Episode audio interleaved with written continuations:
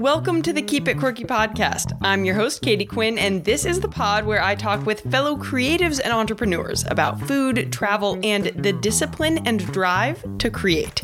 Passion begets passion, so come on with me and let's do this.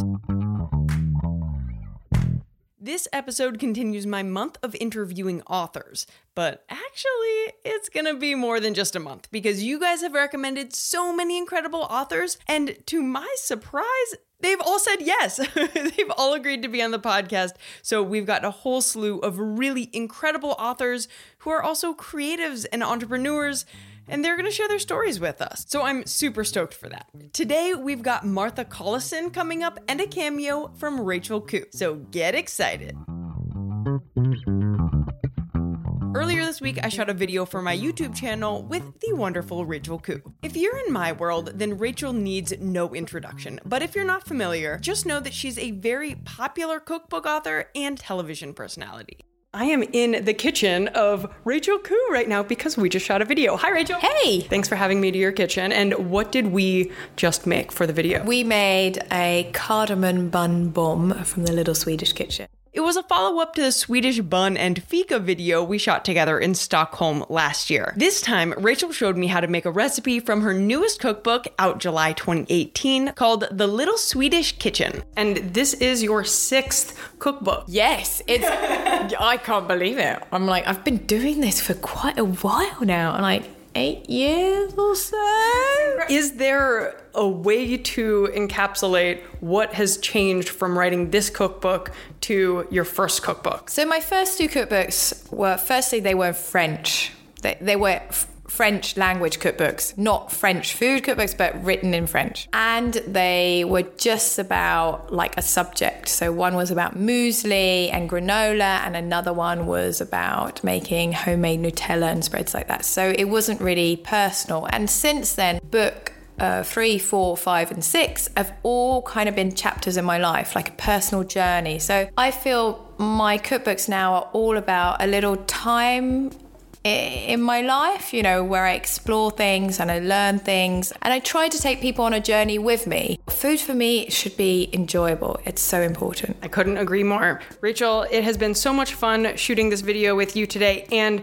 I would love if you would come back on the podcast another time. Would you do that? Uh, yes, please. Sign me up now. okay, awesome. I'm going to go eat my cardamom bun bomb. Enjoy. I can attest to the deliciousness of that cardamom bun bomb. By the way, I got a response to my Instagram story from posting about that video shoot with Rachel saying, Cardamom Bun Bomb. I think I found the name for my future band. that is a great band name, isn't it? Uh, that was at Carcho. Caroline, I think that is a great idea for a band, but Rachel might want a commission for that, just heads up. Today's guest is Martha Collison. At 17 years old, Martha was the youngest person ever to compete on the Great British Bake Off. And not only compete, but she was a finalist. If you're listening in America, it's called the Great British Baking Show. And if you're not aware of what that is, Again, I could easily assume that you do, but you know what they say about assuming. So, the Great British Bake Off is a cultural phenomenon of a television show, a BBC baking competition show that swept the UK and then America and worldwide. It's on Netflix, check it out. Martha's episode was four years ago. She's 21 now, and she is now a twice published cookbook author with her 2014 cookbook, Twist Creative Ideas to Reinvent Your Baking, and more recently, just last year, Crave. In it, each chapter tackles how to satisfy whatever you're craving, from chocolate to spice to citrus and everything in between. I reached out to Martha to be a guest on the pod when one of you recommended that she come on as a guest for Author Month, and it is killing me that I can't seem to find who recommended Martha? I want to give you a shout out, but I can't remember. Was it via Twitter or Instagram? My Instagram or the podcast's Instagram? I searched and I couldn't find it, but if you're listening, you know who you are, and thank you so much for the recommendation. In this episode, Martha and I talk about how she comes up with concepts for her cookbooks and how she gets inspiration for new recipes constantly. She also reflects on her time on the Great British Bake Off imposter syndrome, her relationship to savory food aside from the baking that she's known for, and how she sees social media impacting her career. Here's my conversation with Martha Collison. Hi, Martha. Hi. Hey, how are you? I'm really good, thank you. good. Thank you for coming over. Oh, thanks for having me. In honor of you making the trip over, I made your malted millionaire slices. They look so good. I have been tasting them the entire making of them. Let's just try this bit. yeah, exactly. I'm gonna have it have have a bite. Mm, mm. I made a mess over here. I'm gonna be able to talk for a good few minutes now. I like chewy caramel. I know, me too. It's, it would be great if you had like a nice mug of tea and you don't need to speak to anyone for a good like 50 minutes. You have a bit of me time. yeah, exactly. When you just need your me time, Yeah, go for the something chewy caramel. chewy. this recipe is from your new cookbook, Crave. Is, yeah. It's such a fun concept because it's all the things that you crave. And it's mm-hmm. like, for my cravings anyway, very specific in terms of what I'm craving. and I love how your cookbook like points you to exactly like craving this kind of thing, go to this Here's chapter. a whole chapter. I know, that's what I loved about it because I kind of thought the general way that people go about baking is you think about what you feel like eating and then you make something. And like, it's so simple, but actually, there wasn't a book out there that just did exactly that, which just said, if you're craving this, here's how you can make something in less than 15 minutes. Here's how you can make something that in under an hour, and here's how you make something that will kind of take your whole afternoon, but will definitely be worth it. So I kind of based it on that idea. Having an expectation of knowing whether it's a quick recipe or a long recipe, hmm. that's all you need is just to know how much time to 'cause carve if out. Sometimes if you're craving something, you need it right now, and you're not going to wait for your whole thing to set. So sometimes with things like this, which take maybe like an hour, I'll- there's little tips in the book like make a very small piece and just put it in the fridge straight away so you can eat it much quicker, or you can That's just eat it. it. as you're making it. I mean, that's another option. Oh, which is exactly what I did. Okay, so I have hopped way to the present. I, of course, know you from the Great British Bake Off. For those of you who don't know, Martha is the youngest ever Great British Bake Off contestant. And of course, in America, it's Great British Baking Show. It is indeed. I don't even know why. It just has a different name. You know what I heard? It's because Pillsbury trademarked some Oh, term. the term Bake, Bake Off. Off. I think. I think so. Which seems like you can a- trademark anything these days. evidently right. That's so funny. I never knew that. I was just like, I don't know. They Yeah. tell when they announced us, they were kind of like, oh, it didn't translate well. I was like, Whatever. Yeah, that doesn't make any sense. So, at 17 years old in 2014, you were on the Great British Bake Off and you made it. You were like the last handful of contestants. You made it to the finals. yeah, I literally could not believe my luck because, well, a little bit of everything, but. When I met all of the contestants from my series, before I met everyone, you kind of have like a couple of weeks to when you find out the recipes and do a bit of practicing, and then there's the first week. And I remember walking in and just in my head, I'd been like, oh, there'll be a few university students, there'll be a few the people in their 20s. I walked in um, and kind of looked around the room and I was like, okay, that's not the case. Like, they've very well emphasized that I'm very young and everyone else is not old, but they're a lot older than me. They've made a big age gap. So I was 17, the next youngest person I think was 32, which isn't old, but is a There's a mm. big gap. world away from 17 and i just remember thinking everyone here has so much experience and so much like life knowledge and so much time to learn that i don't stand a chance. I was like i really need to get practicing. So i was amazed. Every week when someone went that wasn't me i was like how how am i still here like how am i doing surviving through this That's incredible. So, do you think the fact that you were so nervous and like, I don't know as much as these people, that that actually helped you because then between the weeks of shooting, you would like really work hard? Do you think in a in a weird way, feeling like you were an underdog help you get further? Kind of, but I don't know. I guess I underestimated myself. So when I met everyone, I just doubted myself massively. Like, how, do I know? Do I know stuff about baking? Like Yeah. compared to this grandma who's been baking for like fifty years, do I know anything? But I actually kind of found through the process that. I did know stuff and like I loved food like A level and GCSE and I'd learned a lot from that and I'm a proper food geek like I like follow so many food accounts I'd watch so many food programs I love reading cookery books so I just knew a lot of stuff very geekily but I underestimated myself when I met everyone and thought how will I stand up to this pressure and I had exams going on at the same time and it was such like when I think back to it now I can't actually believe that I got Are through you- it and are- stayed yeah. mentally safe. You know, I'm actually like relieved to hear you say that because I think that about you of like how this this is incredible. Like this is like superhero oh, status. thank you. But so it's actually kind of cool to hear you be like, I don't know how I did it. No, I honestly don't. Because people often send me tweets which are like, I'm studying for my ASs, but every time I think that Martha was on Bake Off and studying for hers, I don't even know how she did it. And I'm sitting there like, I don't know how I did it. I don't know. And isn't that how that always works though too? That when you are in it, you are capable of so much more than like you might think you would be. So looking back on it, you're like, heck It's yeah. very instinctive. It was like, Yes, I need to do this. And I loved the technical challenges the most because I felt like the other two challenges depended quite a lot on how much time you had to practice during the week and whether you had a full time job or kids or you're retired or you're doing exams. Made a big difference in how many times you'd made it. So I'd turn up sometimes like, I've only made it once and it didn't work out very well. And what am I going to do? And other people be like, I've made it six times. Yeah. You're like, oh, Good for you. Yeah. wonderful makes me feel a lot better but the technical challenge was just like everyone on the same playing field of no one's seen it no one's practiced it you just do it and i being a food geek was like I knew, they were my favorite because i just felt like i knew stuff so i'd open the thing and i'd be like yes that is so cool. i've read this even if i hadn't made it i generally would have just seen it somewhere on social media and gone, oh, I'd, I'd like be intrigued. It's such a curiosity thing. And I'm like, I'm so curious as to how people make these. I would have done a bit of research. So I found that quite helpful. Okay, so I have to ask four years ago, you were on the show, and obviously it was huge and was the initial launching of your career. And that is so freaking cool. Yeah. Are you like super sick of talking about British Break Makeup now?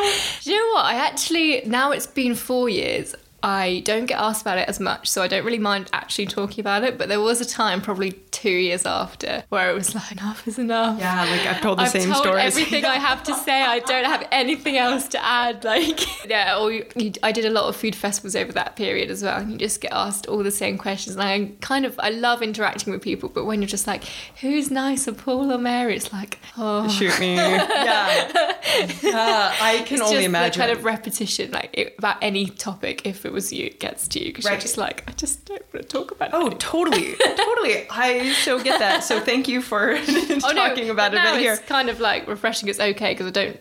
People don't ask me every single day. Well, and it is it's like such a cool way to begin a career because it is so atypical. It's as atypical as it gets. Like when you think of the quote unquote path to get anywhere, like you were just saying that initially your path would have been to go to uni and mm-hmm. study XYZ. And as it is, you have taken the reins of this opportunity and it seems to me like you're just riding it and I do feel like I'm riding a wave. yeah, totally riding a wave, but I think in a really positive way. Oh, thank All the stuff you do with charity, it's so. It's really awesome that you're not just like riding the wave on your own behalf. I feel Mm. like you're lifting other people with you on your wave, which makes me like hope the wave keeps going Loving longer. this metaphor. Yeah. I'm just imagining me like surfing this wave. Yes, surf it. I feel like I was really fortunate actually because the thing with Bake Off is it takes people from all walks of life and kind of gives you this newfound opportunity. And everyone else in my series absolutely love them, but everyone has kind of more than one passion. Like, oh, I was a builder and I also love baking, or Yeah. I was a fashion designer, but I also like baking. Whereas for me, all I wanted to do was food. So I was at school going, I want to study food, and I didn't think that Bake Off would be part of that. And even when I was on it, I didn't think it would become a career. I just thought that it was a good experience, and I'd still end up going to uni. Because as soon as I would have gone to uni, you're not eligible to even apply because I would have had a qualification in food. So I just felt like it was perfect timing for me to actually really gain loads of good stuff from it. Something that I think is fascinating too about your story is that you were kind of the first generation, if you will, to be familiar with the Great British Bake Off when you went on it and actually be inspired by previous seasons. That's so cool that you were a part of the thing that inspired you and now you're continuing to inspire others and it's just kind of like the beautiful circle of life. it was so exciting to be on it, having grown up learning so much from it, because it wasn't a huge thing when it was kind of in its early series, so like one, two, three. But I loved it. I was straight in right from the beginning, just learning so many skills, and it really kind of brought baking to the front of people's minds and it used to be quite like a thing that your grandparents did and it wasn't that current like people liked baking but it was a bit kind of it hadn't had its moment Totally. and then it kind of just erupted and it's been really cool to see such a movement of people starting to home bake again And would you say that your passion specifically, you were you're talking about how much you love food. Does that also go to cooking or is it like baking specifically? Uh, that is, yeah, that is a bit of a, a secretive question because no one ever expects me to actually enjoy cooking as well. But when I entered Bake Off, cooking and baking were very much one to me. I loved cooking just as much as I love baking, but Bake Off obviously sends you in one into one area quite specifically. But I've actually found it quite good because my job seems to be baking. So I write baking recipes, I talk about baking, I love baking but I relax by cooking because kind of cooking and baking used to be my therapy, but now baking is a job. It's nice to have cooking as something, which is what I do in my downtime. I think at some point I'd like to kind of merge them into one, but at the moment it's so nice just to have that escape where I go and cook a roast dinner and feel like I'm not under scrutiny and no one's going to be like, oh, it's a, it's a bake off cake. it's just a bake off roast. Let's say you're entertaining. Okay. What's your go-to meal to make? Mm, that's a really good question. Like having a couple friends over, nothing like, you know, Nothing super fancy. Nothing fancy. Yeah. Well, I am a sucker for a good themed event. So Oh, any yes. any event where I could like mold food into it. So my fiance is very like sporty and into that kind of thing. So when the World Cup is coming up in the next couple of weeks, I was like, we can have World Cup parties only if I can make the food that corresponds with the country. so it's like when England play Belgium.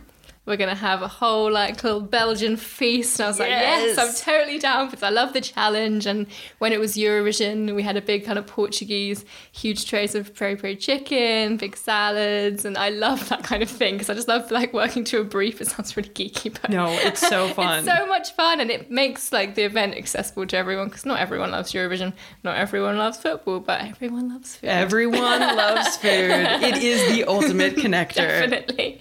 Um, congratulations on being engaged. Oh, thank you. Very I exciting. nearly stumbled over the word and I was like, fiance. I know, dude. So I was engaged for like a year before we got married. Yeah. And that entire year, it never felt comfortable saying the word fiance. never feel comfortable. And so then I would say it like fiance. I would say it super awkwardly and like bring even more attention to it. I know. It feels like you're just like like setting off like a balloon or a candle every time you say it. Like Yeah. fiance, and everyone's like, "Wow, congratulations!" I'm like, "Thanks." Hilariously, when it finally became like normal to say was after we were married because then husband felt kind of weird. Yeah, exactly. It's like, oh, fiance rolls off the tongue, but hu- husband. Exactly the right amount of time just to get used to it, before it changes again. But yeah, Exactly. thank you. Yeah. Is he into food? Is now. Amen. He wasn't when we first met, but the more we spent time together and the more I would talk about food and he'd try the things that I would make, he lo- he knew it would be rude not to eat things that I'd made. So if I'd made something that had something in it, he used to kind of be like, "Oh, I don't really like mango." He would just try it, and then he's like, "This is amazing. Why did I not like mango?" I was like, Yes. "I don't know." Good man. Good So man. it's good. And he's more adventurous than me now. We'd be out. We've just been come back from Portugal, and he's the one that's like, oh, "Let's try these chicken hearts." I'm like, "What? Wow. what?" That is quite the evolution. um, okay, so so now that you are a twice published cookbook author, big congrats because that's huge. Yeah, that is something I definitely would never have imagined in a million years would happen to me. yeah, no, it's so cool because it's like a one-off, you know, publishing thing. Like, I mean, that is still a huge accomplishment in and of its own right. But if a second one comes around, that means well, people liked the first one. Yeah, and that's such a lovely feeling. And I still think there's nothing better than when I get a little Instagram message or something and someone's made something from the book. Even right now, I'm just amazed because when you write a book, you kind of feel like it's just yours and you have it, which is wonderful. A bit like a project that you've done, but like a really professional one. and you don't really feel like anyone sees it, but as soon as you see it in a shop or you someone sends you a message like, "Oh, we've cooked this," and I'm like, "Really? That's So amazing!" cool. I love seeing it because it's kind of exactly what books are there to do to share your ideas and share your recipes. And when people actually make the stuff, it sounds really simple, but it's, it feels really good. Yeah. So two cookbooks in, two, you have come up with a ton of recipes. I know. like you have come up with many, many things to share with people. How the heck do you come up with all these things? Like, do you have a brainstorming session? Is it just with yourself? Do you brainstorm with other people? What's your strategy to fuel that creative flame? Hmm. It does get difficult at times because, like all things, there's a, like a limited amount of variation and different recipes out there. So suddenly you just, I do have days where you sit there and you just go, I can't think of anything else to write about. It's because I have a, um, a column with Waitrose, which I've been doing for the last probably two and a half, coming up to three years, and I do. Is, is it bi weekly? so it started off being monthly, and it'd be kind of two recipes monthly, but now it's weekly. Oh, wow. Um, and it's like kind of two, one slash two recipes weekly. And you just kind of sometimes sit there and just go, I don't think there's anything left to make in the world. Like, I can't think of a single other thing that I how, could do. How do you get inspiration? Because like that's really understandable that feeling that you Yeah. have, but like how do you get around that? Because you still have to turn in yeah, the column to the editor. Like I think it's definitely a case of a little bit of travel. So every time I go traveling or go on holiday, I have my eyes completely peeled for what's new, what's around, what do people eat here. Um, so I love that side of things. And then the internet's an amazing tool. You have to use it wisely because it can. I don't obviously just look at a recipe and go, "That sounds wonderful. I'll just do that," Right. because that would definitely be copying. But Yeah, well, but- it's a difficult line to bridge because you're kind of like, "Oh, that's a lovely idea." Yeah, and Can like I there- create my own version? Do I start afresh? It's so Yeah, difficult. The line between inspiration and mm, verging on copying, but I love what you're saying about finding inspiration from travel. Yeah, definitely. Because that is huge. Yeah. And so you had just mentioned too that you and your fiance, you're and you, you and your fiance, um, just went to Portugal. Yes. And you hopped around all these cities. Mm-hmm. Okay, so tell me major highlights of the trip, food wise or non food wise. Food wise, it was all about the custard tarts, the pastel de nata. Oh, heck yeah. when we got there, I said to Michael, I was like, I plan on having at least one a day. And he looked at me like, You're crazy. Because he had never had one and he thought they were just like any other little pastry. And then we started having at least one a day. And then he was like, Okay, these are. These are exceptional. Like these are really good because they they're literally they they sell them warm. You can like in most shops you can watch them making them, and they cost like a euro. So it means every time you walk past, it's like it's just one. I can just pop one in, euro, and and I can just squeeze that in. and it's pretty small, so it's like won't ruin your appetite for dinner or whatever. They're very dangerous, but They we had a really nice time, like just testing them all out and doing a little rating and seeing which are the nicest ones because people like to know like where you get the nicest ones. Yeah, from. and they are all a little different too. Yeah. And so part of it comes down to like it's it's subjective which one is the best one. Because Yeah. it's like well what do you like? Do you like a really eggy tasting custard? Do you like a sweeter? Do you like thick pastry? Do you like really thin, flaky pastry? Yeah, it is very much subjective, but like there were some that were just like miles ahead. okay so what's your taste. what's your number one? The best ones, I think, from a place called I think you pronounce it Manteigaria. Oh, yes yeah Definitely the best. They had one in Porto and one in Lisbon. I went to the one in Lisbon but I've I've never been to Porto Yeah. so oh, now I gotta really go nice. Yeah. So they have a shop there as well, and those ones they're just the consistency is what was amazing. So we must have probably had about like at least twelve from that, that shop. is epic and they were all just as good. Whereas we went to um, Belém, where they're originally Mm-hmm. from, and everyone had been hyping this up like these are gonna be the best ones ever, and they were they were good, but they weren't like comparable. They were kind of yeah. they were slightly a little for me. They were a bit too eggy, but it was amazing because people would be like, "These are the ones," and then it was Mm-hmm. Like, "I think."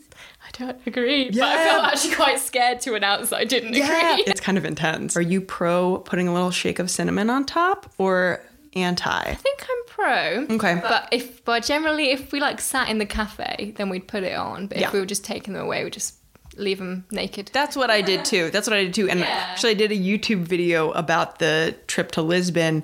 And I guess I didn't like show putting cinnamon on top. Like when I was at these cafes, I got some hater comments like, It's amazing why didn't you? hate. Yeah, it's like you didn't show the cinnamon on top. That's the best part. And I was like, okay, I'm sorry. I I swear I put it on.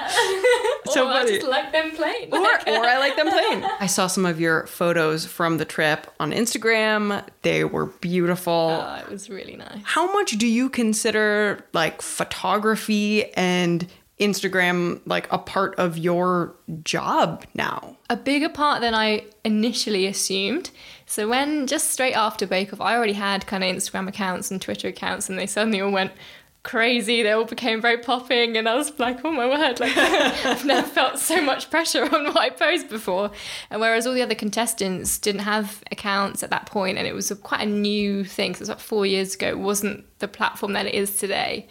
Um, and then I've just tried to evolve with it, and I feel like being young, it's quite nice because you feel like social media's always been a part of my life to an extent, so it's not such a minefield because I kind of see where it, how it works. Yeah. Um, and it has to an extent. I kind of see the the value on only really posting general food or very nice travel pictures rather than everything that I eat because I follow some people who I love and they'll just post a picture of like every meal and it creates like a very different feel about it. I want it to be really authentic, but at the same time, I'll only post pictures of things that like look nice. Yeah. I think. Yeah. Uh, and then Insta stories I love because that's where you get kind of like The day to day real life, something that didn't work, Yeah. that kind of thing. So I love what Instagram's kind of evolved into in terms of the stories and the feed different parts of it because I think that works really well for both. Because it is weird when it becomes kind of your business and your work, or if you work with a brand, because you have to create exactly what they want and it has to work with everything else you've posted, and it becomes it's a whole new game that never existed, like even like two or three years ago. This whole influencer situation didn't Yeah. exist. yeah. How do you see your career evolving with the social media situation? Do you do you want to try and be like more of an Instagram because you also do a lot of traditional type of work like the Waitrose column you were talking about and because I think we probably both have a lot of friends or peers in this industry who like just do the social media thing Mm-hmm. Absolutely, and that is yeah. their career because it is possible to just have a Yeah, career on social media. So do you like having one foot in it and one foot out of it or do you see yourself and everywhere going that way? I like having one foot in and one foot out because I think the thing with a lot of social media is you never know what's going to happen to it or where it's going to go. And I do really like it, but it can become a bit all consuming, especially if you use it socially with normal friends and like relatives and then you use it for work as well it can just get a bit much. So It's i love having like one foot in and then kind of using it to complement the other work that I do. So I love like going to like real meetings and working with Waitrose and working with charities and I kind of I feel like I have my fingers in lots of different things because like partly for my own health it's really nice to meet different people and be involved in different projects. It's good for your soul I think San- to and do loads of sanity, stuff. yeah. and it's fun. Yeah. because you never know because the thing with me is i'm so young and i because i don't have a degree or anything it's kind of everything i do is exploring and is getting experience. So generally when i kind of start working with people i'm just looking for experience of how that area works. And i've learned so much going along the way about food styling photography and writing and editorial stuff. And it's been so fascinating. And i love that it's allowed me to learn because there's so many things i would never have even known existed if I'd taken maybe a more traditional route into this kind You of thing. You have such an incredible perspective on this. It's almost like you're treating life as university, right? As like Yeah. each new opportunity is like a new class for you to learn from, Yeah. which is incredible because so the name of this podcast is Keep It Quirky and that comes out of the belief that we all need to keep it quirky. Like if you Yes, take things so darn seriously, you're going to make yourself miserable Yes. and also not be as productive or as creative or Mm. as happy. So it seems like you kind of embody the keep it quirky vibes Oh, that I'm going for.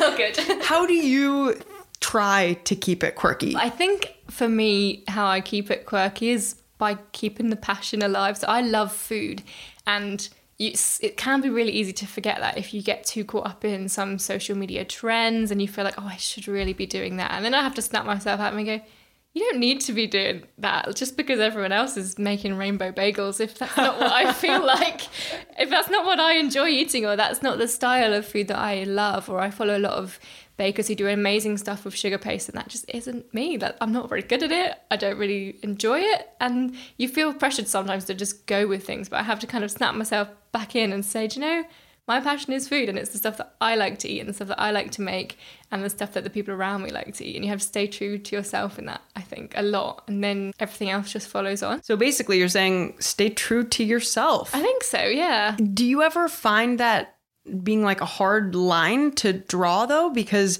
when everything's new and like oh everyone's doing that like how do you decide if you do or don't do that? Like how do you know what is being true to yourself and what is just doing the things that you have to do? I think if you don't feel joyful about jumping into something, then it's probably not being true to yourself because I think you kind of secretly know whether you're gonna whether you're into something or not and loads of food trends come along and I'm totally on board with it. Like I kind of am really enjoying the kind of anti clean eating wave and that kind of stuff. But then there's other stuff where I'm just like you know what? Like maybe a freak shake isn't really my thing and maybe like the whole rainbow everything isn't like m- my thing either and that's okay you don't need to be kind of like on everything because it actually can end up making you look not very authentic. No one loves everything. Yeah and like people can kind of see through i feel like we're more transparent than we think we are and our audience can like totally call bs on us when we're like not stoked on something. What was the experience like for you writing the second book versus the first book? The second book was a lot easier to write, I think, because I knew the process. The first one was like being thrown into the deep end of the swimming pool because I had no idea what it took to write a cookbook, how long it would take me, how much effort was involved. Even the fun parts, like the photography, I'd never been in a studio. I didn't know how it worked, and it was so cool to see after months and months and months of hard work and not leaving my kitchen to see the food just coming to life. So I loved the first book from the kind of everything's new and exciting side.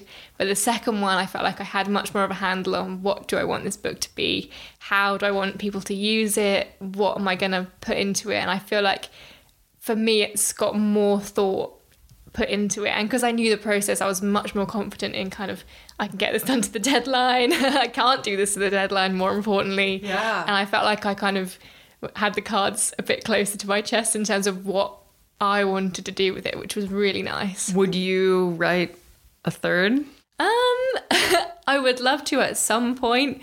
I feel like my energy has been taken up well and truly by the second one.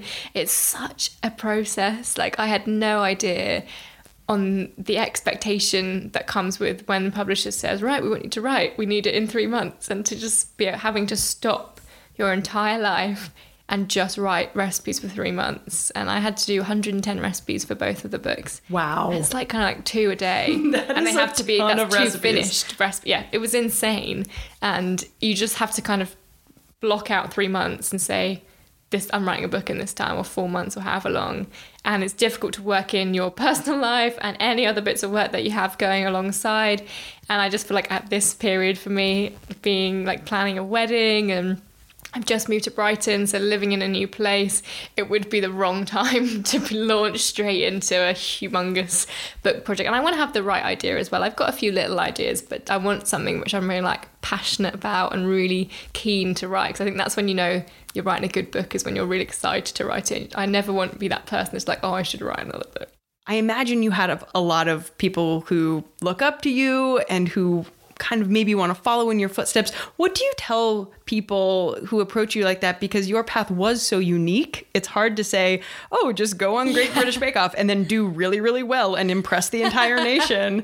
And, like, so, what do you tell people? obviously the whole bake off element of my journey was quite niche like i would never have it's not really what i dreamed of doing like it was an amazing little extra thing that i got to do but i was never like i need to get on bake off in order to be successful um, for me it was just when i was young and i had a passion pursuing it when you're young because there's no i loved baking so my parents were like well like start selling your cakes so i used to just sell cupcakes. I had like a really small little cupcake business just selling to friends and family but it gets the word out that you love baking and that you love food and you're serious about it. And i started like a little food blog back then as well just to kind of document my recipes get my ideas there and just kind of to dabble in food writing. And at that point i had no idea that that would end up being really instrumental to my future career but I knew I enjoyed it, so I just had a go um, and put my thoughts out there. And you kind of then make friends through social media and you chat with people. And then kind of loved food tech at school. It always stood out to me as like, this is my subject. So that's what I say to young people. I'm just like, you find that thing you enjoy at school, or if you don't enjoy anything at school, you find that thing you enjoy and really don't be like half hearted about it, like really pursue it because what's the worst that can happen, really? Yeah, that's such great advice. So much of the time you hear about the things that people loved when they were younger and then that once they became the quote unquote adult Yes. i'm making air quotes right now quote unquote adult then you kind of stop doing the things that bring you joy and i'm not sure why that happens necessarily but like staying connected to what brings you joy never letting that go in the first place Yes. Oh, actually so much. pursuing it pursuing it from that place is like such an incredible thing It's so true. I mean, I found it when I was at school. I really wanted a career in food, but I didn't want to be a chef. And I knew that I really respect chefs, but that's not kind of the path I wanted to take or the lifestyle that I wanted to lead. But my teachers, I loved them, but they didn't really get it. They were just like, "But if you don't want to be a chef, what are you gonna what are you gonna do in food?" And I Yeah. was like, I don't really know, but I'm I gonna do get to something." see. yeah There's so many jobs like that that you would just have no clue existed. It's so true. And on top of it, what technology is doing right now, new jobs are opening up Yes. all the time. Yeah, so just I would just say don't box yourself in. Like if you've got a passion, don't try and be one very specific thing and niche yourself off too quickly. Kind of explore things and try and get experience. I found that really helpful. Yeah. You start to learn what you enjoy. Martha, I feel like you're in such an interesting place because you are like self aware that you are younger than a lot of people who have done similar things that you have done. So, like in this conversation, even you've mentioned a couple of times, like, I'm, you know, being the youngest. At the same time, you at this point have a lot of experience and you know a lot of things. Do you ever struggle with that? Like being a rock star businesswoman, basically, and then being like, oh, but I'm kind of young. Is there any tension in there for you? There's always a kind of a worry in the back of my mind that like you've already peaked. And then i'm like but i'm only 21 i've got so much life left to lead. But i try not to look at it in that way because i feel like that can just make you feel a bit depressed. Right. you're like oh the best time of my life has already come and gone. So i just think that's not the way to live your life. It's not a very positive outlook to have. So i kind of just take what's come my way and then make plans to like see where things go and enjoy other things in life. So I have a few other things that I do that I adore and I love doing and it's about kind of not fixating too much on a career to the point where you don't feel happy. I think that's what Right. I feel is really important. So pursuing your passion and and being uh, obsessed with it to a healthy degree, but Yeah. then being able to separate and say, you know what, that is not my life. Yes, that is my career, and I love it. But I have other things. Yeah, where- yeah. I am not just like Martha from the Bake Off because I struggled with that identity thing for a long time where it was like everyone was just like, oh, you're Martha from the Bake Off. And I was like, well, yeah, but also I do these other things. it's cool to to hear how it's evolving for you. And Martha, I have a feeling that you, it's like a fine wine. You will just keep getting better Oh, as it ages. um, Martha, thanks so much for coming on the podcast. Oh, no, thanks for having me. It's really, lovely. really appreciate it, and so nice to meet you. Yeah, I knew. Thank you again to Martha for being on the podcast. I really enjoyed talking with her. Uh, you should follow Martha on Instagram at Martha Collison. That's two L's. And as always, hit me up with comments or suggestions at QKatie on Instagram and Twitter, and at Keep It Quirky Podcast for podcast specific things on Instagram. And thanks to my brother Brian Quinn for the theme song. All right, guys, keep it quirky, and I will see you right back here next week.